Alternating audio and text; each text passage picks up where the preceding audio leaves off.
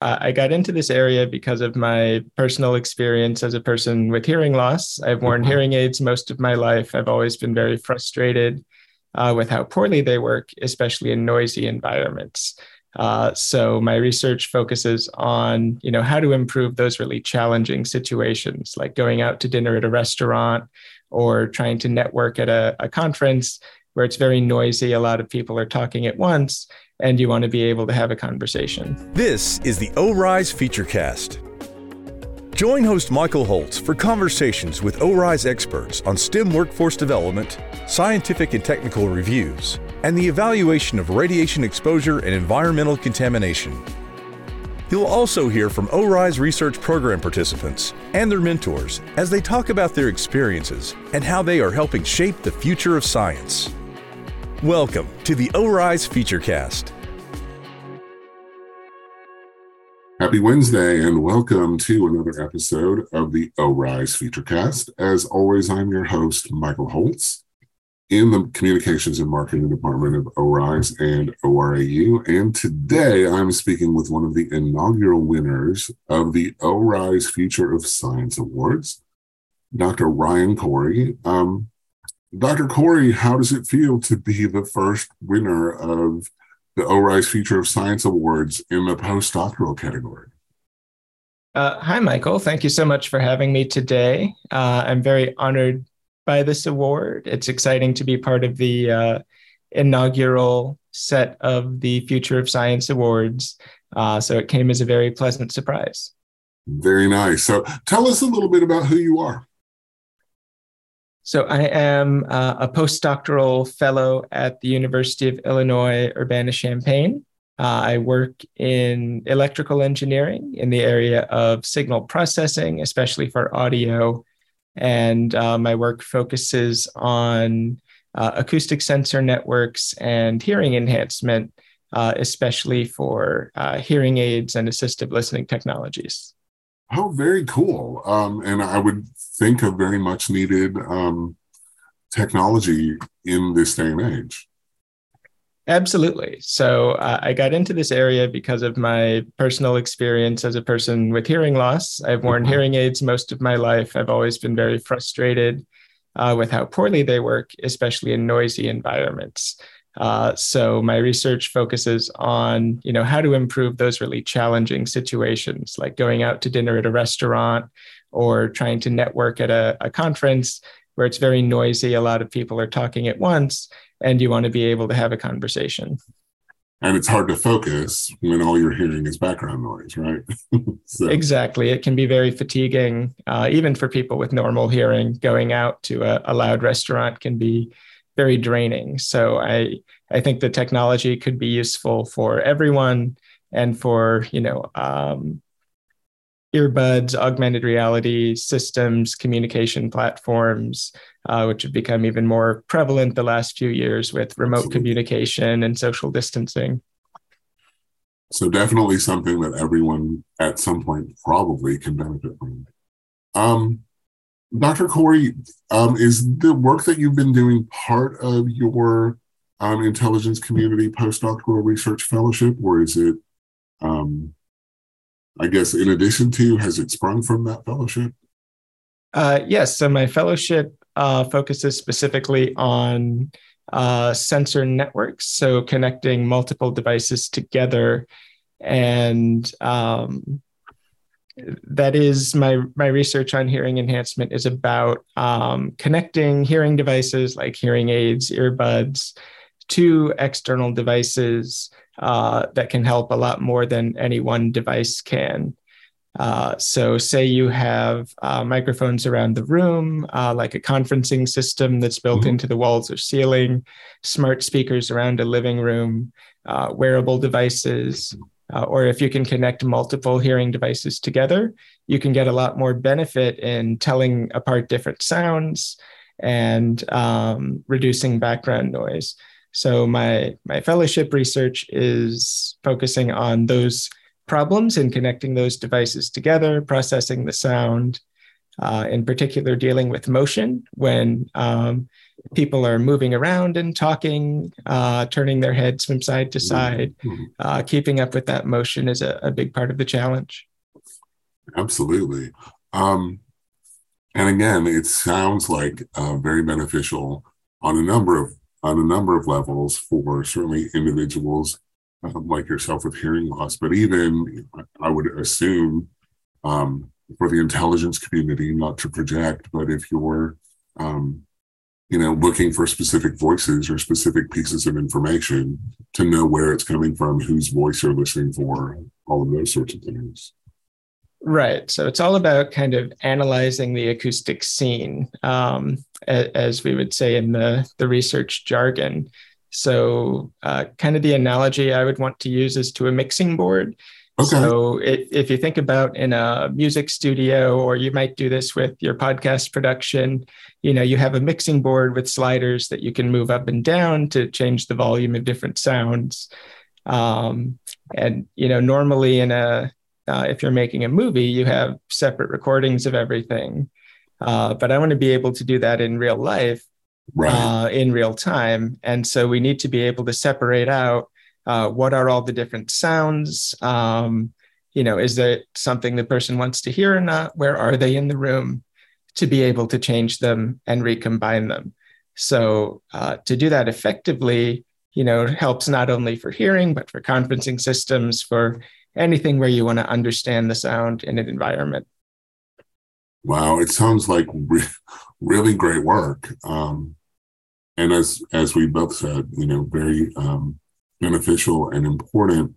Talk to me about um, your background and how how did you get to the point of wanting to pursue a career in science in in the STEM fields? Oh, well, I've always had uh, kind of an engineering mindset. I would drive my parents crazy, like taking apart and fixing all of our household appliances. Uh, and, you know, so when I went to college, I knew I'd do engineering. I quickly hit on electrical engineering. Um, I actually bounced around uh, specialties for a few years before I settled on hearing, which, okay. you know, seems so obvious in hindsight but you know, I worked on communication systems, optics, um, and that was helpful because I, I, think a lot of the same ideas can apply. Mm-hmm. Uh, like an acoustic system is not so different from a uh, a cell phone network that's transmitting, you know, electromagnetic waves. Gotcha. Okay. Um, so as you were as you were taking apart appliances and and watches and whatnot, were you able to put them back together? Usually, sometimes. I know that can be a challenge sometimes, right? Uh-huh. Um, and like you said, so that was something that started from a young age, just that sort of pursuit of how things work and how things are built and how they're made. Absolutely. Yeah, I really like analyzing systems and how different um, you know devices can work together in, uh-huh. in networks and you know software architectures and things um, you know building complex systems with multiple devices which is you know the research i'm doing now yeah. um, let's see in high school i put together an electronic christmas display that uh, drove my parents crazy um, i upgraded it in college and uh, now we have kind of a similar setup uh, in our lab that controls robots to turn speakers on and off, have robots move um, to simulate motion and uh, turn on and off different sound sources. Very cool. Um, just as an aside, because as we're talking, I, I, just sort of had this thought pop into my head as you talked about sort of connected systems. Does the Internet of Things sort of play into any of this or, or all of this, or whether it's related to intelligence community or otherwise? Oh, of course. Um, so, one of the big opportunities I see for hearing enhancement for audio scene analysis and machine listening um, and kind of audio processing in general is that there are so many devices around us all the time that have microphones or other sensors and that are connected to a network. Uh, so I think in my living room, I counted once there's 30 or 40 microphones between all of my game systems and smart speakers and wearables and laptops. Um, and if we can connect all those together, uh, we can potentially get a lot of useful information that can help us do better processing, whether that's for hearing enhancement or voice commands or uh, having a Zoom meeting. Gotcha. So, so are those 30 to 40 speakers listening to you at all times? Uh, some of them are, some of them aren't. Um, you know, there's certainly applications for listening to for a wake word for a, a voice assistant. Sure. Um, you know, generally it's pretty inefficient to leave a microphone on and processing all the time if you don't have to. Right, right. Oh, that makes perfect sense. Um, if you will talk about um, you know, I know the intelligence um, community postdoctoral research fellowship is a mentored opportunity. Talk about through your career some of the mentors that you've had um, and how they've impacted the trajectory of your career. Sure. Uh, so my um, academic mentor for this postdoc is Andy Singer, who is also my PhD advisor. And he's just been absolutely a fantastic uh, mentor who's given me a lot of great guidance and also freedom to uh, work on, you know, the projects I care about. Uh, so I actually pivoted halfway through my PhD um, to working on hearing and, and audio related projects uh, and he was very supportive. And uh, you know, he didn't know a lot about audio. He'd done other acoustics work, um, but he was able to connect me with people in the field, uh, help me find funding, um, and uh, set up a new lab basically from scratch. Um, he's been wonderful. Also, very supportive of travel. You know, we've traveled all around the world together to different conferences. Um, and I've, you know, tried to um, be a good mentor to to others as well, working with um, several dozen students over the years who have come th- come through our lab and uh, gone on to do great things uh, in the field. Awesome. I was actually just going to ask you as a follow up question about mentoring others and how you pour yourself into future scientists like yourself. So, um, yeah, that's been very rewarding. So we set up a, a laboratory called the Augmented Listening Laboratory. And uh, it started with some students who had taken a signal processing class with me. Um, okay. But it then since grew, and we've set up this formal course structure. And it's kind of an interdisciplinary team where we have students from you know my own department of electrical engineering uh, but we also bring in mechanical engineers who help us with robots, uh, business students who look at sort of real world applications. Uh, we have industrial designers who are uh, great fun to collaborate with because they're good at designing and building things that aren't kind of duct tape and, and wires like engineers tend to build. And they love working with engineers because you know they can make functional things instead of just mock-ups. Um, so we, we had some fun joint projects there. We built uh, the world's largest smart speaker, uh, very loud. Uh, we built some uh, head shaped speakers that we use okay. for uh, cocktail party simulations. Um, lots of mock ups of wearable uh, so it's, it's been really fun working with this team. And so I've tried to sort of steer them to good projects.